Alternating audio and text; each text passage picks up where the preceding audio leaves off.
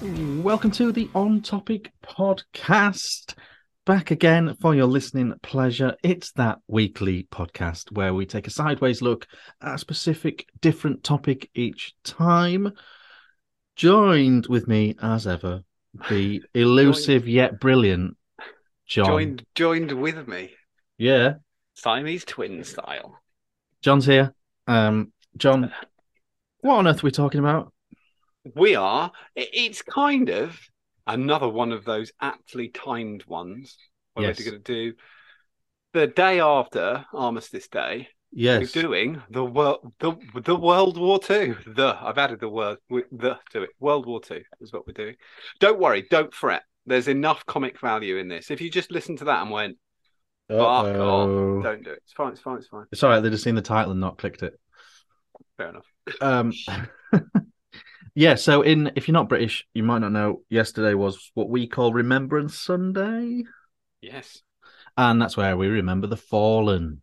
So it's the closest Sunday to the 11th of the 11th is what is Remembrance Sunday. That's and we just remember like soldiers and that. Yeah, mainly. And soldier women. Yeah, and Navy people, boat army. Boatmen. The boat army, Dartsmen. The airplane army.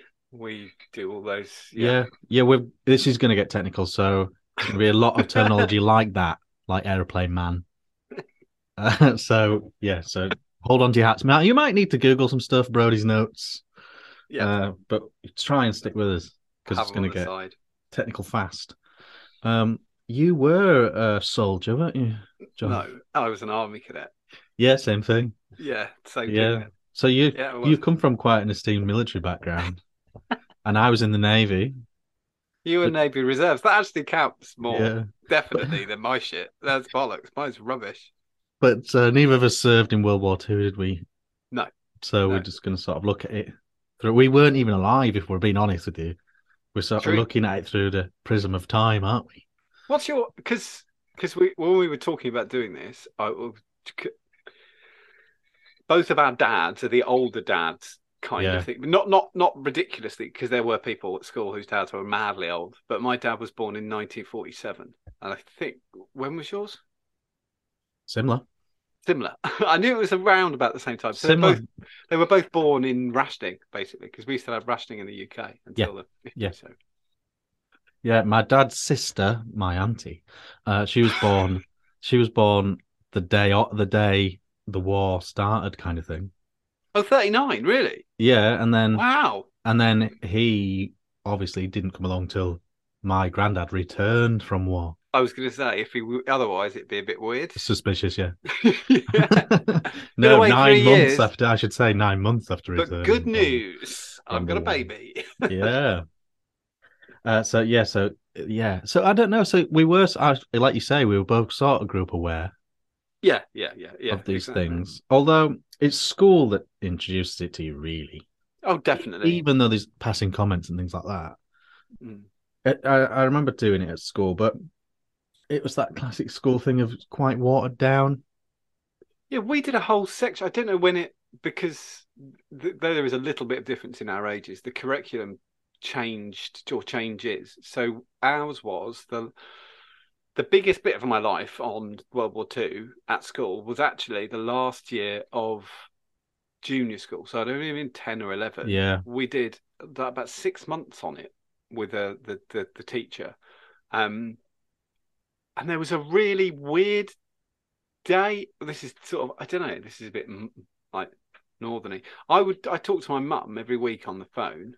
Because my parents are divorced. She lives in Buckinghamshire and we lived in Suffolk. So I told my mum on the phone in the sort of 10-year-old way, like, we're doing World War II at school and things. And that was it. I didn't say anything. And then I went into school one day and they were doing this thing where people could bring in things of that their grandparents owned and their whatever owned. And our teacher, I think, in my head, it was Mrs. Dixon, but that sounds wrong. She said, anyway, we've got Roger's dad has got a bullet, like a bullet casing. Cool. And we've got some dog tags from World War II.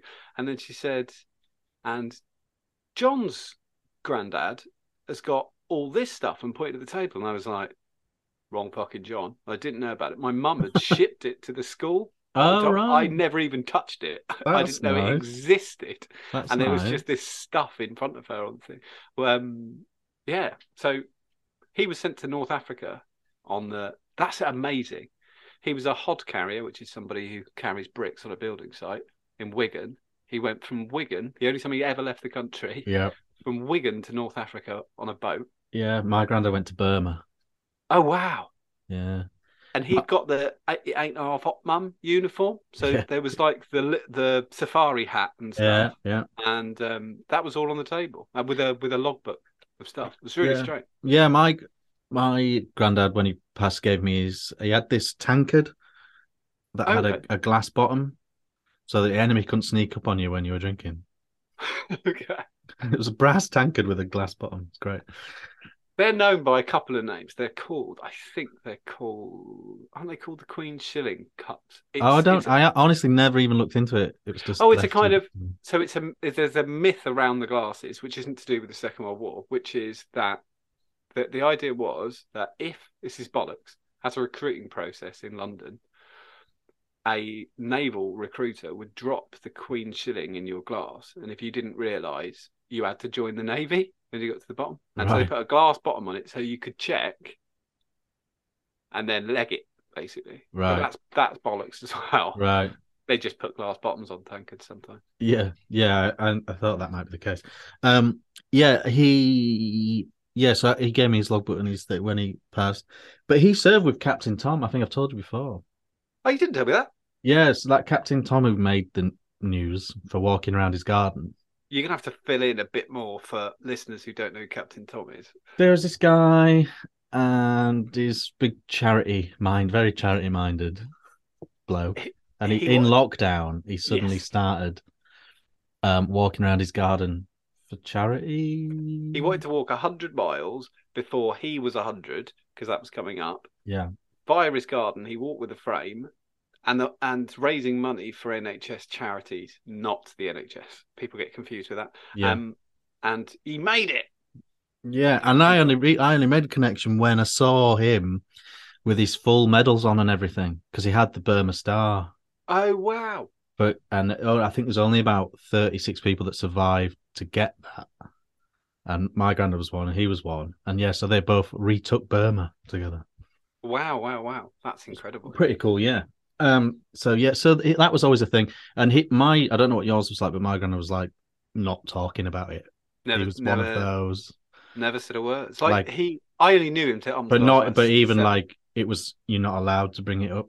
That was a culture in our household. Yeah, well, it was very they were sort of working class Wigan people. My nan worked at a colliery at the top of the Minehead, and my granddad was a builder. It just it never came up, you know. There was just he well, not out of... I've kind of called it stoicism, but it's not really that. Just no one talked about shit. Just went home, ate his shitty dinner, and then carried on. Did it again the next day. Yeah, rolling it right back then. So yeah. The other thing I was going to say, actually, slightly possibly preschool in terms of awareness of World War. Dad's Army. Yes, true. Dad's Army being on the box. Big fans in our house. And actually, out of all the garbage sitcoms in the UK, very British sitcoms, that's one I quite like. I think it's genuinely funny. I think it's really well written. And I think it's one of those... one of the first ones to actually understand it helps if you have very good characters. Yeah, and they're all not just funny things to say and funny things that happen, actually decent characters, interesting characters. If you're American and listening to this, go over to YouTube and just type in Dad's Army and watch a couple of clips. It was a sitcom filmed in the 60s and 70s based on the Second World War, but based on the Home Guard in the UK. Home Guard, yeah, the people too old to serve that used to protect our home. Or too young. They were, for free, they were a volunteer service, basically. And it's their ongoing... They filmed so many seasons of that. So yeah, but it's really, really, really good. I think it's genuinely good. Yeah, and I remember it being on, and it was a bit of a everyone watch type thing. Yeah, weirdly, my granddad looked, and John Le Mesurier and my granddad nearly looked identical, like the same kind of thing. Yeah. Very different. My guy was from North London with a very North London accent, and John Le Mesurier was very theatery, but they look very, very similar. Yeah, so that sort of so I guess I don't know. So what I'm getting at, I think, is Dad's Army kind of made light of it. Yeah, and because of the age we covered it in school, that felt quite light as well. I think it's a very British thing to do that, to be jokey or take things lightly. Because they really didn't cover like death tolls and bad battles. It was more like, and we all built a metal shed in the garden, and some kids went on holiday. It was more about how it affected British life in that time than the actual details of the war. All the stories I know about air raids, when the Germans were bombing the UK and there were air raids, all the stories I know from people firsthand who were there, people I've worked with or whatever, are all funny. Like there is not, I don't know, a terrifying Blitz story. My granddad and they all lived in, the whole family lived in Tottenham. There was seven kids, two parents. They all lived in Tottenham. They were getting bombed weekly. And I don't know, I haven't got and then it was this terrifying thing. There was this one air raid. It was hilarious kind of story. And you're like, that is the strangest thing in the world. Yeah. My wife's granddad had a brilliant story of the bombings. That he was a docker. So didn't go to war because he was needed on the dock in Liverpool. Yeah, they had reserved occupations, didn't they? And that was a reserved occupation docker, Yeah, couldn't stop the things coming in that actually made it here. So he stayed, but Liverpool got quite a lot of bombing. Yeah. And he was trying to get home during a bombing, and a bomb landed on, I can't remember which department store he said, but the poshest department store in Liverpool Centre. Right. And it was like Macy's or someone like that. That sort of thing. And he kicked a bomb off the front door step of this posh department store. Wow. And he said that a few days later he was walking past it. And because he was a docker and he was not really supposed to go in there, he was walking past it and he remembers seeing the people in there looking down on him. And he was like, I literally stopped this place from blowing into smithereens. Wow. Oh, well, shit. So he was, it was sort of one of these things about, you never know who you're looking at. It was his sort of point. I assume they're sort of incendiary devices because the kick, obviously, a bomb weighs about 60 kilos. Yeah, wouldn't have been. So I assume that it would have, like, a cluster kind of thing. Yeah, it must have been one of, Yeah, that's still amazing. They had all sorts of different stuff, didn't they? I've got a granddad story, too, just before, and then we're going to kind of timeline it a bit. Yeah. Which is, I was talking to my my youngest great-uncle, who's my great-uncle John, at my Uncle Bob's 90th birthday a few years ago. He died in COVID, actually. But because there's seven of them, they kind of span generations. My granddad was born in the 1920s, but he was hit by a cab when he was 12. And so he was deaf and colorblind. So he couldn't join the army. He was, and he was in a reserved occupation because he was a toolmaker, but nobody needs a colorblind, profoundly deaf person on the front line. So he kind of ruled out straight away. Anyway, and he had fallen archers at the start. Oh, well, no, it must have been around about 1941 when the bombing had started in London. They'd built an Anderson shelter in the garden, as you say, an air raid shelter. They dug down, corrugated iron, put it all down. When the air raid siren went off, everybody ran downstairs. All the family sat in the Anderson shelter and waited for the bombing raid to end. That was the idea.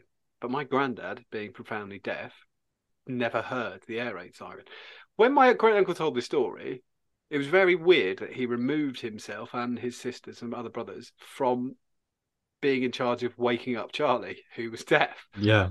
The air raid siren went off. They all ran into the Anderson shelter. There's no Charlie because he can't hear in the air raid. Yeah, yeah. So he's just having a sleep. But he had a dog.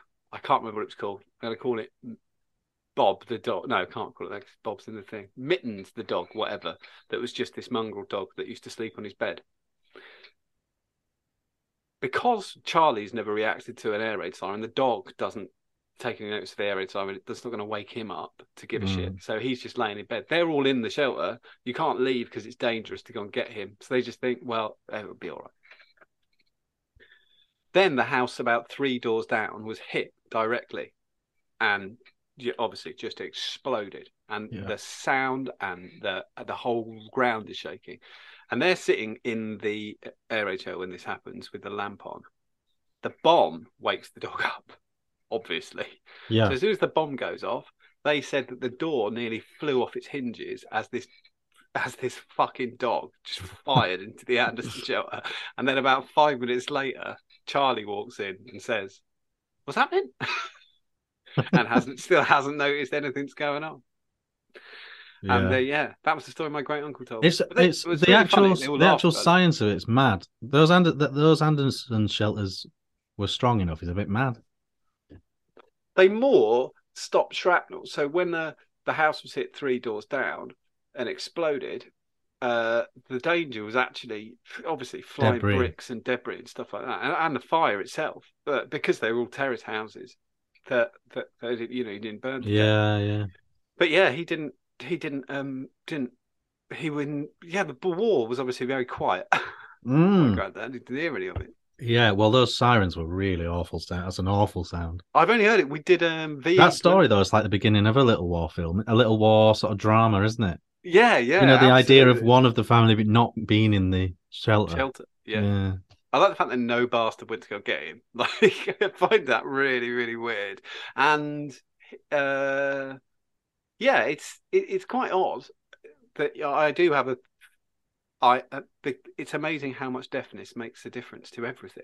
Oh yeah, because he didn't have but he wasn't born deaf. So he was deaf at 12, so he didn't have a problem with his voice. His voice was always fine, but he was totally deaf. I had a friend's mum who was deaf, and their doorbell didn't ring. Lights flashed. Lights flashed. Yeah. And that's fine if you knew. But for people that didn't know, they were pressing the bell like crazy, thinking it's not working. Not working, this bell. I can't hear it ringing. Well, when the lights inside are going nuts. The reason I know that is because when I used to sell double glazing door to door, if you pressed the front door button and the lights flashed, you would instantly know you were in trouble. Because it was that's a very difficult pitch. Yeah. Because you're talking shit anyway. And you instantly feel guilty because you think, I'm going to fuck up someone's afternoon by doing this, because I know this product is shit. Yeah, and they're deaf, and this is going to be a really difficult. And that's how you talk to someone who's deaf, like you're talking to someone through double glazing anyway. Yeah, you got really trying. That's I never have. I think it's because it's a one thing in our family. Never. Oddly, there's a joke that's been used in lots of sitcoms, which is something is happening in a room, and it's incredibly embarrassing. Or there's something. It's normally a doctor's waiting room or something like that. And the whole scene plays out with a stranger in it. And the closed scene, you find out that the stranger's deaf. Yeah. It's a really odd thing. That will stop my dad watching anything. If he's watching, I don't know, Only Fools and Horses or whatever, and they do a deaf joke, that's it, it's finished. He will never watch it again. Yeah. He just hates it. So anyway, we need to go back to the war. Yeah. And what happened. Yeah, so like I say, we'll come back to sort of more of the serious side of it, but like the school thing, it was all really gentile or softened. The knowledge we gained at that age, I think. Yeah, it was sugar coated. The things that we were going to do though, like rationing's pretty bizarre, but obviously it makes total sense.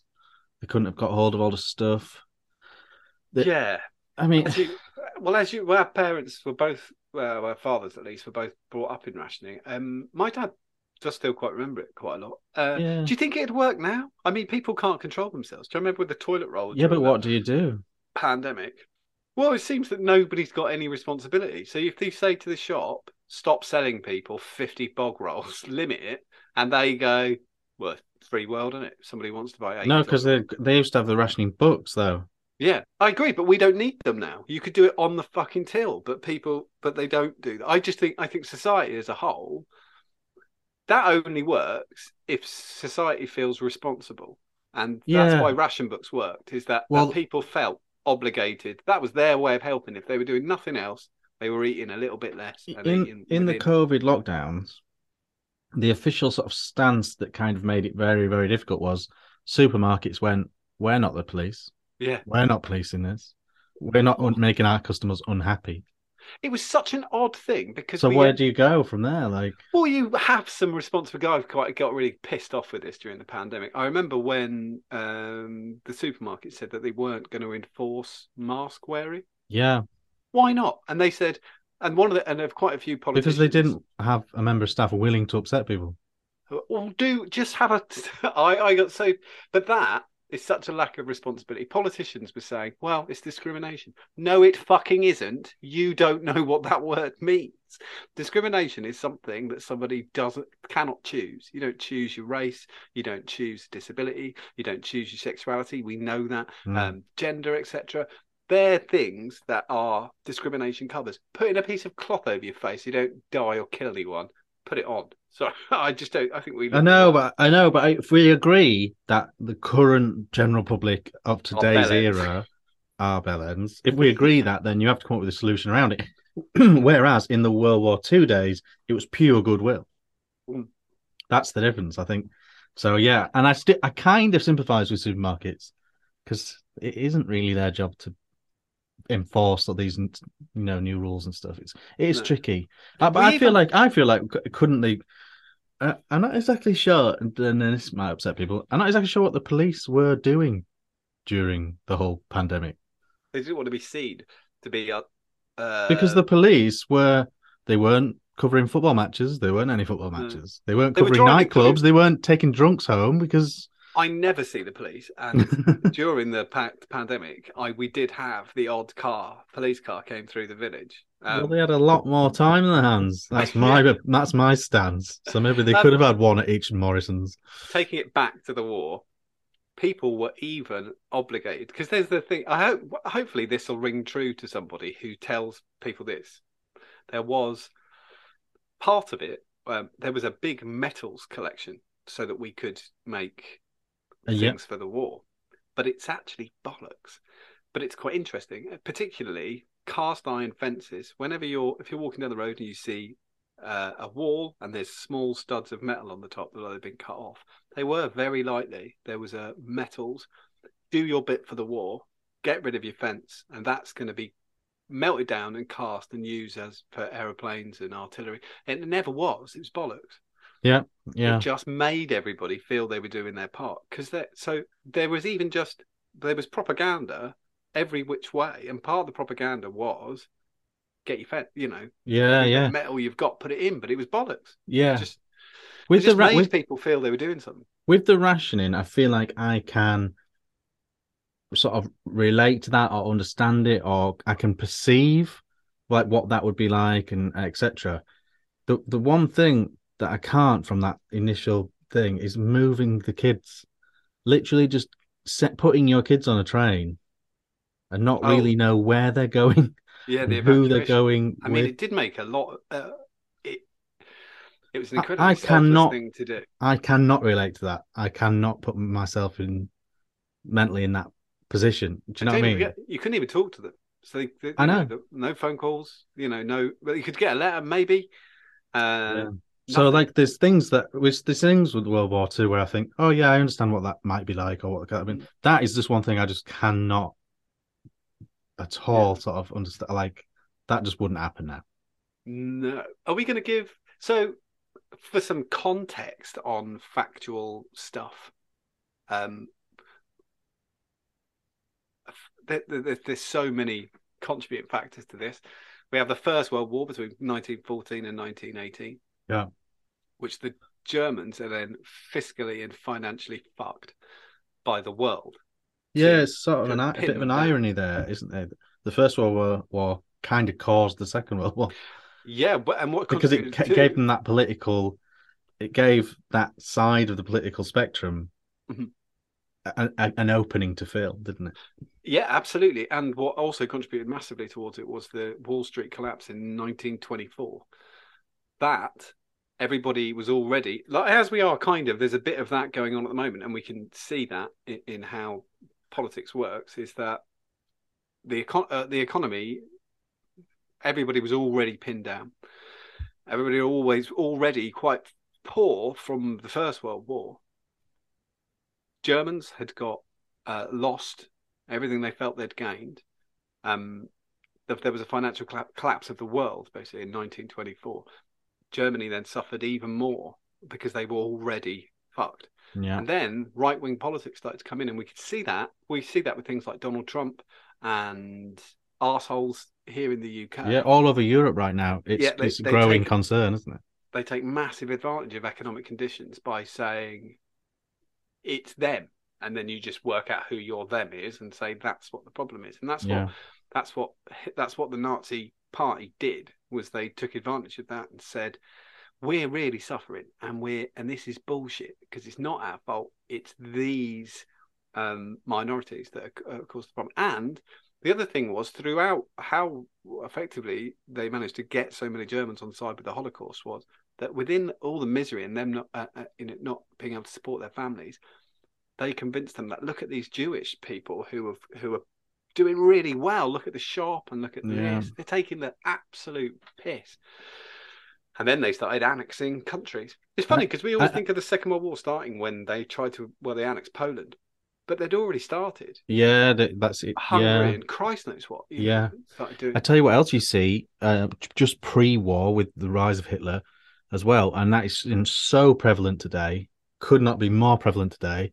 Sports washing. The Olympics they had just before World War II, and the iconic pictures of like the Great British Olympic team having to do the Nazi salute to Hitler. Yes, all those iconic.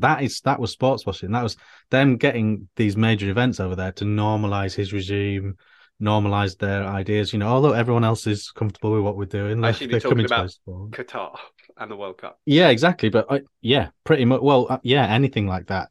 But even the previous World Cup in Russia.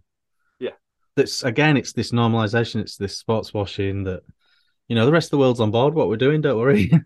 It's such an odd thing. I know the ex-FIFA chairman came out the other day and said we should never have said we'd have the FIFA World Cup in Qatar. But yeah. He said it. Yeah. He did it. It was his deal. Yeah. And the other thing is quite odd. For someone, because I don't, Richard likes football and I don't. For me, it was never a question. When it first came out that there was going to be a World Cup in Qatar, I thought, you're fucking mad. Like, yeah, yeah. It's fucking nuts. Yeah. But then we've had the Olympics in China, haven't we, as well? Which is fucking insane too. Yeah. You just rebrand. It's not. It's Beijing, blah, blah, blah. Yeah, no. So, yeah, so there are parallels, definitely huge parallels politically that don't change, really. It's sort of secular, isn't it? These things come round. And that in the 1930s, that was... They told homosexual fans they're not just, you know, just get along with everybody. Yeah, they sort of said the equivalent of, we don't mind what you do behind closed doors. Yeah. Don't be all gay. That's fine. Yeah. That would be super if you could do that. Yeah, there's a mixed feedback on that because you're getting some prominent politicians saying we have to respect their culture. You don't. And then you've got others saying, yeah. It's very funny because I made a comment on this a couple of weeks ago as a non-football fan, and somebody who didn't know me on social media said, you'll be watching it like everybody else. And I thought if it was down the road, I wouldn't be watching it. I'm certainly not watching it now. And the other one was sort of, oh yeah, but if it's advantageous to you, you'd do it. Which whenever we fly, we've flown quite a lot of long-haul flight, whenever it's been like a two-leg flight, if it's landing in Saudi Arabia, we've not flown with that company, even if it's significantly cheaper, because I'm not contributing to the regime. That's absolutely stupid. That's a personal choice thing. You just go, So that was early rise of Hitler. Yes, and then the war started. The war started. It's incredible how much of Europe the Nazi Party had taken before anybody really pushes back. Yeah. And that's for everybody. When I was going through all the bits and bobs today, there's some amazing things like that people don't really realise. The Italians decide to fall to Hitler as the Nazi Party pushed south, and never really signed an armistice until the last minute. I think they signed an armistice in 1945 when the American and British forces are pushing up from Morocco to, they take Sicily and then they start pushing up into mainland Italy. But it doesn't, Rome doesn't actually become part of the Allies until about 3 days before Hitler kills himself. They're like, well, he could go the other way. Don't, we haven't really decided yet. Yeah, it's weird when you look at the like the Nazi Empire at its peak, because you've always got that little light dot of Switzerland in the middle. Who stay neutral throughout. I don't understand that bit though, like. The tanks are rolling in,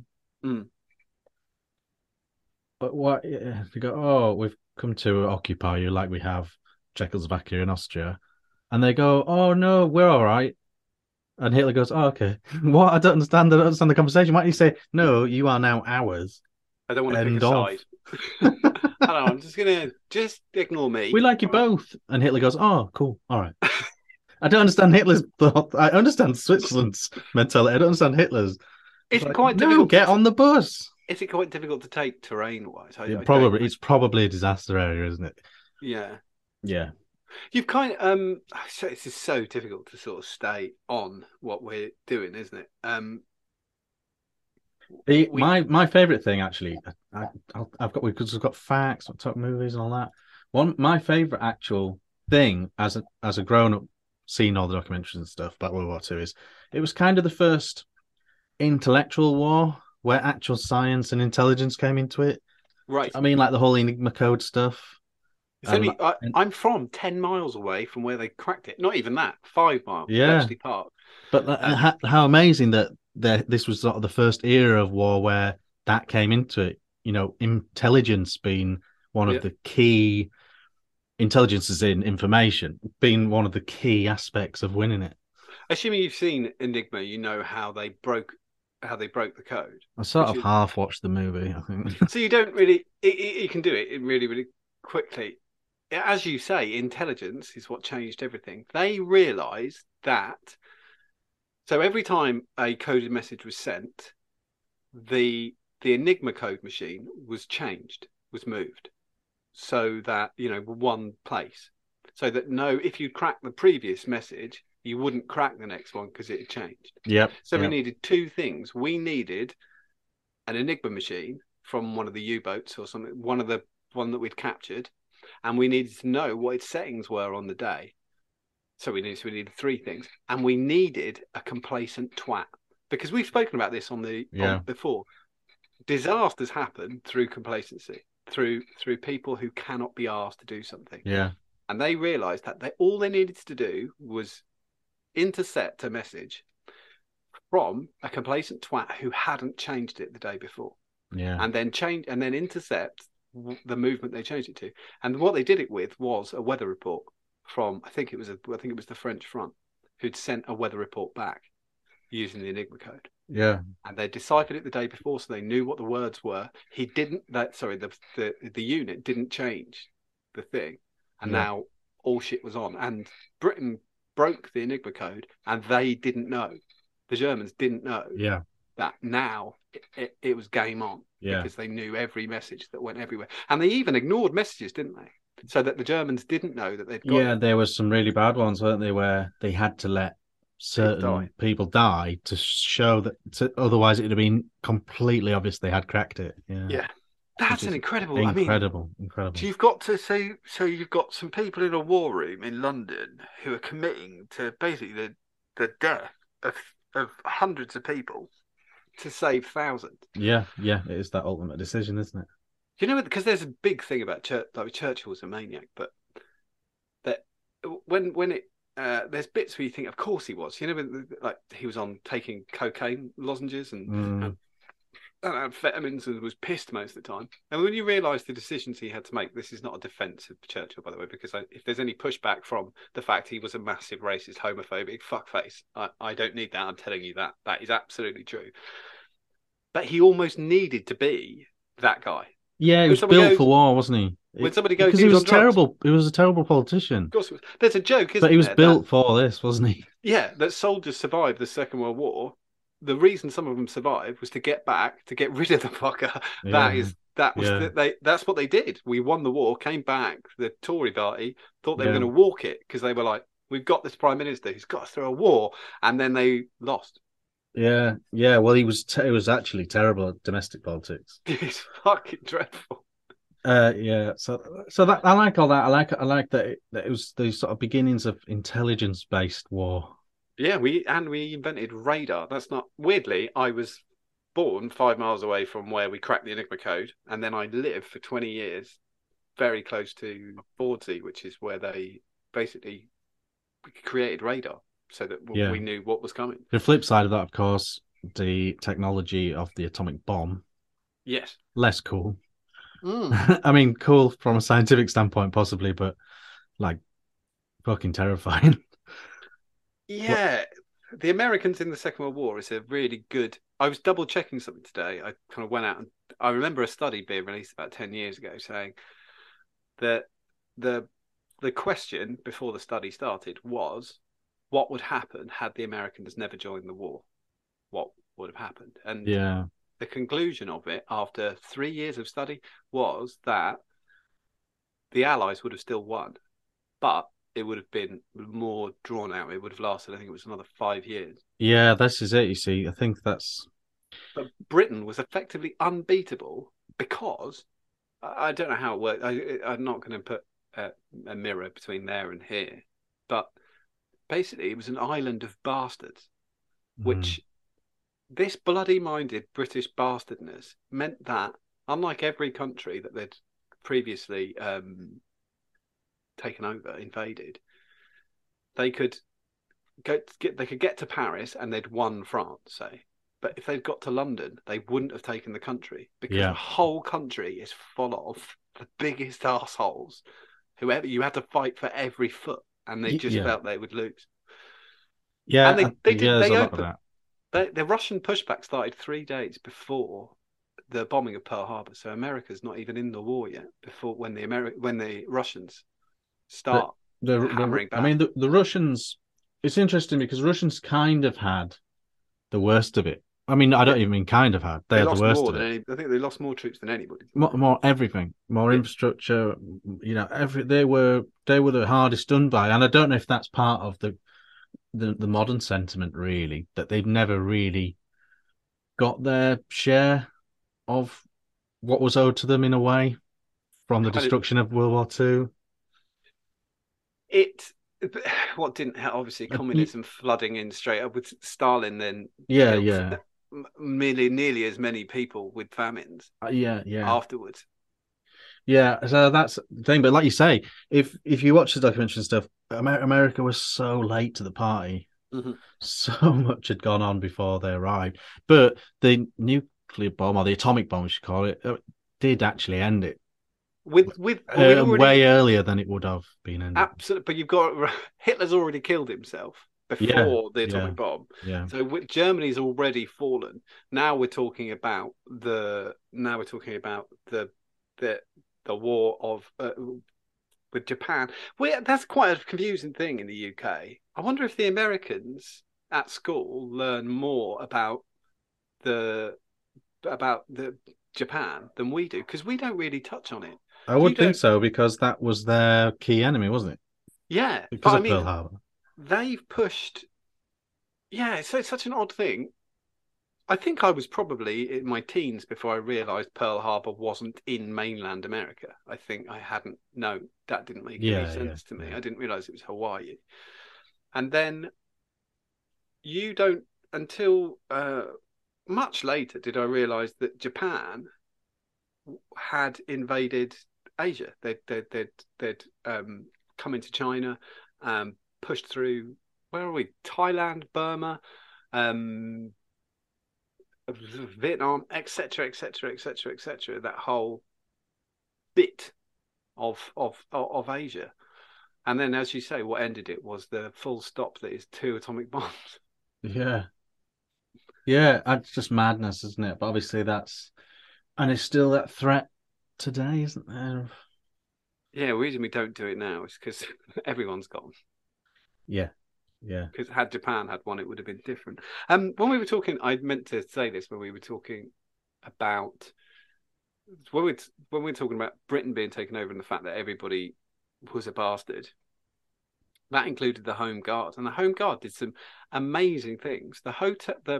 So the building I used to run was a hotel until the 1950s. And throughout the war, it was taken over by the MOD.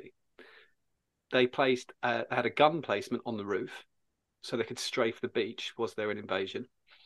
They had they had a gun placement facing down the road. All these were armed by the Home Guard as well. Yeah. There were air raid wardens on the roof too, who were Home Guard, who would radio in when they saw planes coming over, heading towards London or wherever, any city. They'd call these things in. Yeah, again, that was that valuable information thing, wasn't it?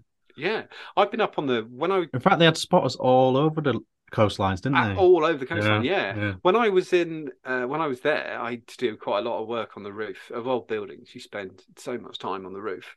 And one of my favourite things to do, I smoked back then, I'd go and have a cigarette standing on the roof, because on the chimney flues, the guards would write their surname and put their rank on the bricks because you couldn't see it. So you'd stand up there and there was about 200 names scratched into the chimney where people had just put Smith. Lance Jack, which is one stripe, and that's cool. Dobner, 3-stripe sergeant, would be standing at the top of the thing. I've got some weird facts. Go for weird facts. That's quite cool.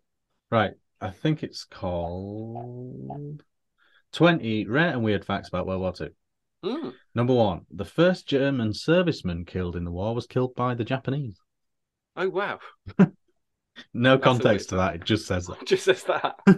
But I mean, obviously, friendly fire was a major problem, wasn't it? Yes.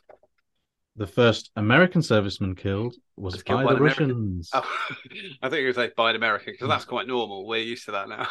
There was a huge mix-up, though, when America first rocked up in Russia, wasn't there? Oh, wow. It was a huge, allied-on-allied battle. We had huge problems in the Gulf War, didn't we? Because it's not like the internet, is it? Or you couldn't just drop them a text. Americans are coming, don't shoot them. Yeah, they're all wearing green. You'll be able to tell them. They'll be smoking. Yeah. Yeah. Over 100,000 Allied bomber crewmen were killed over Europe. Wow. 100,000 in air. So, I mean... You'd think of it as really small numbers, don't you? Because one plane, one person. So, if the idea was, say they said they got 10,000 German planes, you'd think roughly 10,000 or 20,000 people, but actually 100,000 Allied. Yeah, well, you talk about like a Lancaster bomber. Is it 8 people or something like that in the crew? You've got navigators, bombers. We must have been building planes like crazy. Yeah, absolutely. That's an incredible... When you go, they must have only had one go. People used to watch the dogfights in the air, didn't they? Because you could, things like the Spitfire and the Hurricane changed the war. They made these planes that were cheapish to make, and went like shit off a shovel. That's an incredible thing. Yeah. Number 4: more U.S. servicemen died in the Air Corps than the Marine Corps. That one's actually not too crazy because that makes absolute sense. Yeah, because the American Marine Corps would literally just taxi service. Yeah, and I was talking to a friend of mine's a metal detectorist who does it in Suffolk, and he finds lots of things, and we were actually chatting the other day, and I got up a list of Suffolk US air bases, and we had like 8. I think there's only 2 left, Mildenhall and Bentwaters, but there was one everywhere, and they're full of obviously US airmen, not Marines. Yeah.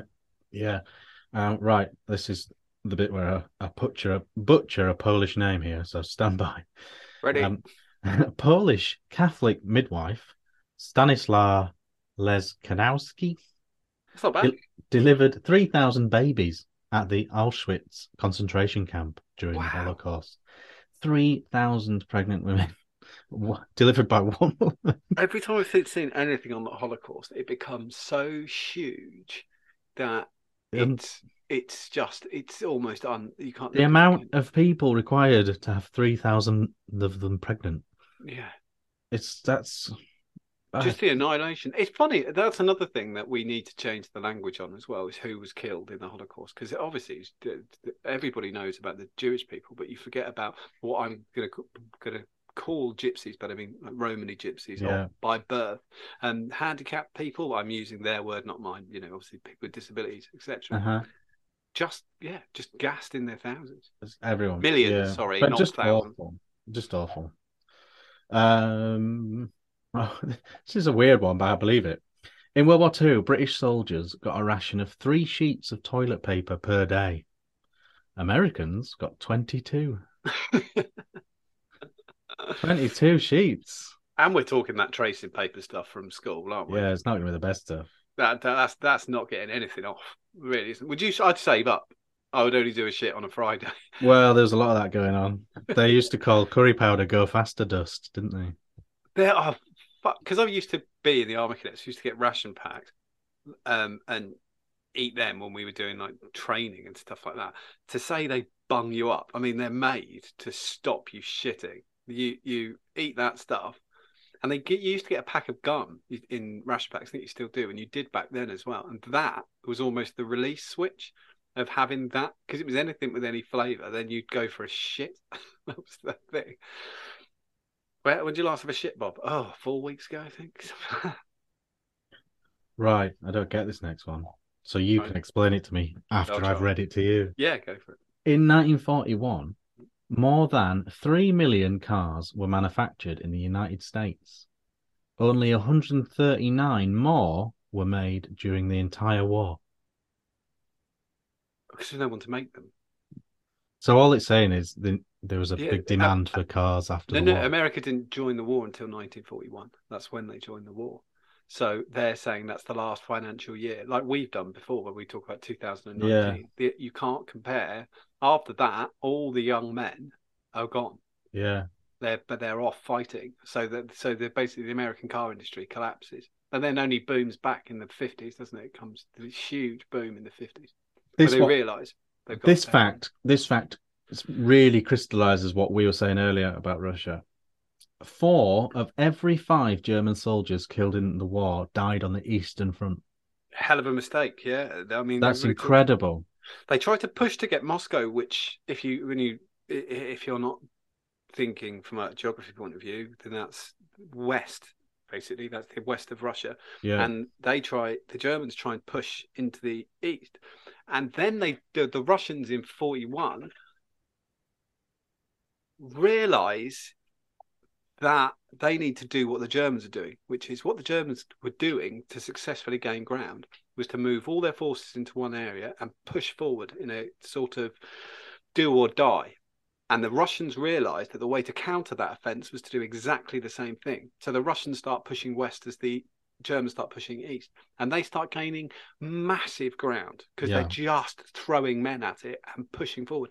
In 1941, before America joins, 3 days before Pearl Harbor, the Russians have started their offensive and started pushing back, and they are gaining miles per day, just slaughtering Germans. But sadly, obviously, the Russians are dying at the same time.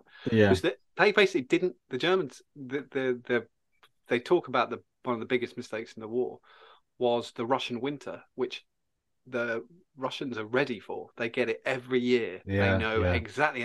And the German soldiers just were not prepared for how fucking fucked the conditions were going to be. Yeah. And the conditions killed them. Yeah. Yeah. Absolutely. Only 20% of males born in the Soviet Union in 1923 survived the war. Incredible. So 1 in 5. It's basically changed the genetics of Eastern Europe and Russia. The war did, due to just the amount of people who died. Yeah, it's why the women are pretty and the men are fuck ugly. That's a joke, by the way. Just take that back. Right, in World War II, the youngest serviceman in the United States military was Calvin Graham, aged 12. I knew it was going to be something ridiculous. Graham lied about his age when he joined the Navy. People have faked their papers, wouldn't they, just to get out there, which is yeah, an absolutely incredible thing. Different mindset, isn't it? Yeah, I will say. Although he must have been an impressive young man to look 16 when he was 12. Yeah, it was that thing in it, bullseye. When he looked 20, he looked 44. Yeah, he looked 12. Yeah. When they sent out the troops, I do use my granddad as quite an example of this because it happened so many times and we don't really talk about it. When in the North African front, when they sent all the troops over there, the killer they weren't expecting because nobody was ready for it was malaria. Yeah, yeah. My grandfather caught malaria, and the whole battalion did. Yeah, and they got sent home. And malaria killed my grandfather in 1985. 40 years afterwards, because malaria comes back once you've got it. You can't get rid of it. It's one of those things that affects everyone really differently as well. Mm. You know, some people can just like be instantly very, very, very poorly, can't they? If they just happen to be. They just weren't ready. It's an incredible thing to say to... But no one was prepping for this, you see. No. No one was prepping. It was like, oh, we're going to have a war with Germany. We're going to have to go to Africa. Yeah, is there any differences there? Let's warm. Should be fine. Oh, get a hat. Get a hat. Really are going to need a hat, that sort of beige colour. Anything else? No. No, you're fine. Get on the troop chips and go. Yeah, you never... Yeah, it's such an odd thing to think complications of malaria killed somebody 40 years after they did what they were supposed to do. Fact 11, only 1 out of every 4 men serving on U-boats survived. Death traps. Fuck, I know people in the Navy now, they nearly double your wages if you're going to serve. Because it is a shitty existence. Even now, it's not a good... Yeah. Yeah, people don't realise how you don't surface hardly at all. We're in a bloody great secret, aren't you? You're in a submarine, every part of which is secret. You can't just pull up and go to Hollandaise. You know, you're not allowed to. It's interesting that a lot of these facts, sort of what we were saying about, it's sort of less talked. Russia's loss is less talked about, isn't it? In the glittering and triumphant stories of the war. Definitely. Fact 12: the siege of Stalingrad resulted in more Russian deaths, military and civilian, than the United States and Britain sustained combined in the entire war. As you say, not talked about. I wonder, that'd probably be very surprising for Russians to realise that their history is effectively ignored. It's the same as the Japanese. Yeah. It's totally ignored. We just go. I know older people. When in my old job, a lady had she used to have a Hoover washing machine. It broke and she had to buy a new one. And she said to me, she said, where do you think, what's the best ones you can get? And I said, well, I mean, really only made by 2 companies. Zanussi really make all the washing machines. They're just rebranded. And or the other thing, if you wanted something else, Bosch make pretty good ones. And she went, where's Bosch? And I said, it's German. No, not never. And she said, what's Zanussi? And I said, well, Japanese company. She nearly went insane at the idea of this. Like, why the fuck would you buy a shit washing machine that's made in the UK? Like a Hoover washing machine. Fuck off. Yeah. But she just wouldn't have it in the house. And she did this rant in front of the delivery drivers who were dropping off her new washing machine. And they would try not to giggle. And that one of them like smirked and she went insane. Yeah, she sounds like a character. No, fuck, she won't. You'll have heard this one. I've heard this one. To avoid using the German-sounding name hamburger during the war, Americans used the term Liberty steak. Oh, yeah. They also... that's how something we get... about hot dogs as well. I can't remember. There were 2 types of dog which people would kick. So they had to change the name.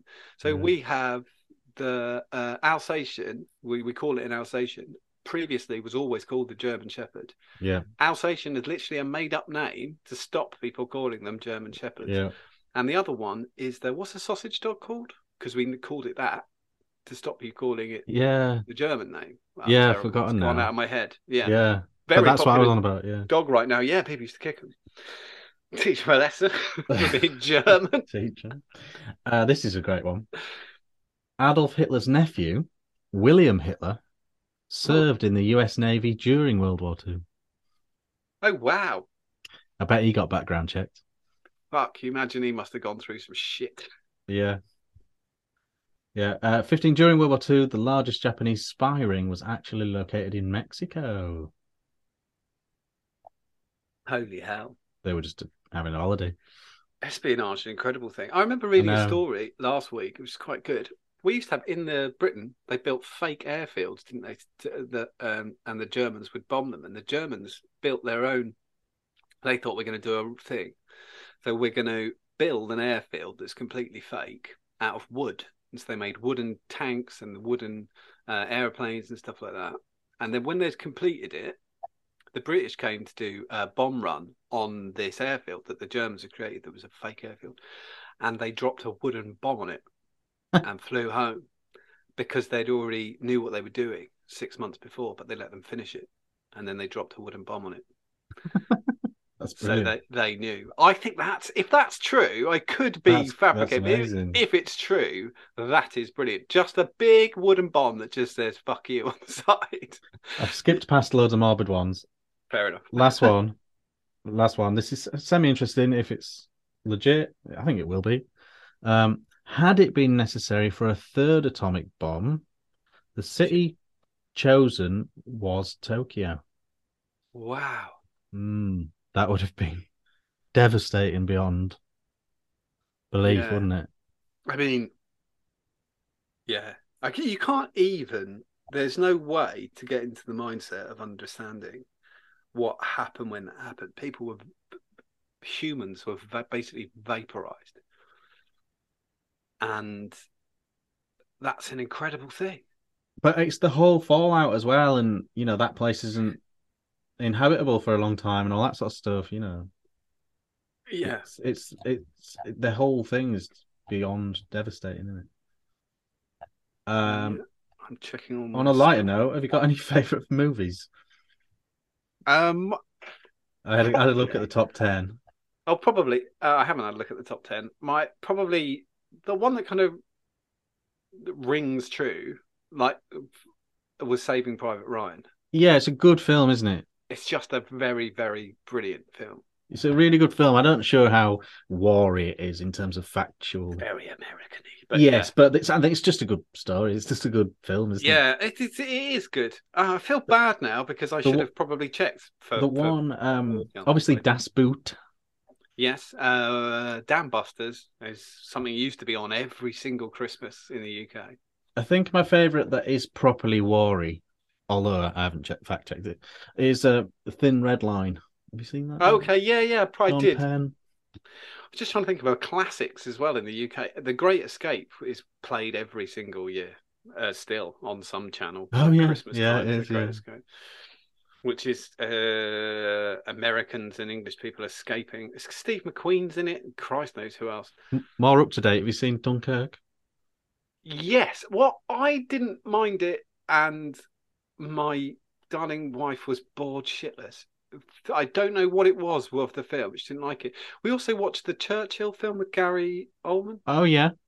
Darkest Hour or something. Darkest Hour. I actually didn't like it. We sat through it. But I felt it could have been an hour longer and you'd have got a lot more out of it. Gary Oldman plays Churchill brilliantly well, but I did think the film wasn't up to much. I know we're supposed to fall apart. He's a fantastic actor, and it is fantastic. It's a great idea for a film, and it's very political, and it does show you what really happened, I suppose. Yeah, I think that's the difficulty, isn't it? You can either go purely fictional and be very entertaining, or you have to have all this gravitas, and it can detract from the enjoyment a bit. Yeah, they kind of had to play two ways, didn't they? Because they had to make Churchill not seem like that sort of left-wingers in the UK wouldn't have appreciated had he seemed like some sort of action man. And they couldn't make him too much of a wanker, because you can have an anti-hero, but not one like that. Yeah.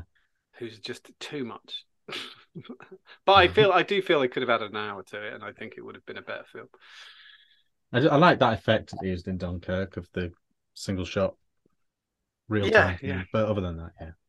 That's an incredible... I don't know. I know lots of my friends have stories of, because there were so many troops British army troops on the beach of Dunkirk who got rescued. That's a very British thing. Basically, every boat in the UK, or especially on the East Coast, whether it was a sailing dinghy or a fishing boat or a tour boat, went to Dunkirk and got the troops off the beach. Yeah, a lot, several made the voyage that were told not to as well. Yeah, because like, you had to have a certain caliber of boat to do it. And yeah, they were like, especially across the channel. And they were like, we're doing it. Well, I mean, now I don't know. Then, but it is the busiest shipping lane in the world, is the channel, and we know. I mean, it is hell. Yeah, and to attempt it, I think we've all encompassed. Yeah, we've done it. The war. We've done it. There was no point us going through it.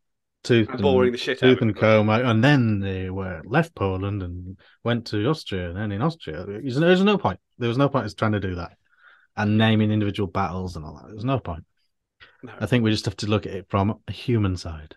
Yeah, and who we know and who we've spoken to. Yeah. And funny, one of my employees back in the day, I used to work with a guy called Neville. He was one of the funniest people in the world. His favourite word was the C word, which always made me laugh because he'd just drop it mid-sentence for no reason. He'd just be talking about something and he'd say he was my cleaner, one of the jobs. He was 80 when he worked for me, but he didn't look like bullseye 80. He looked like nowadays 80, and he'd just say, like some cunt just walked in. They used to collect bits of bomb.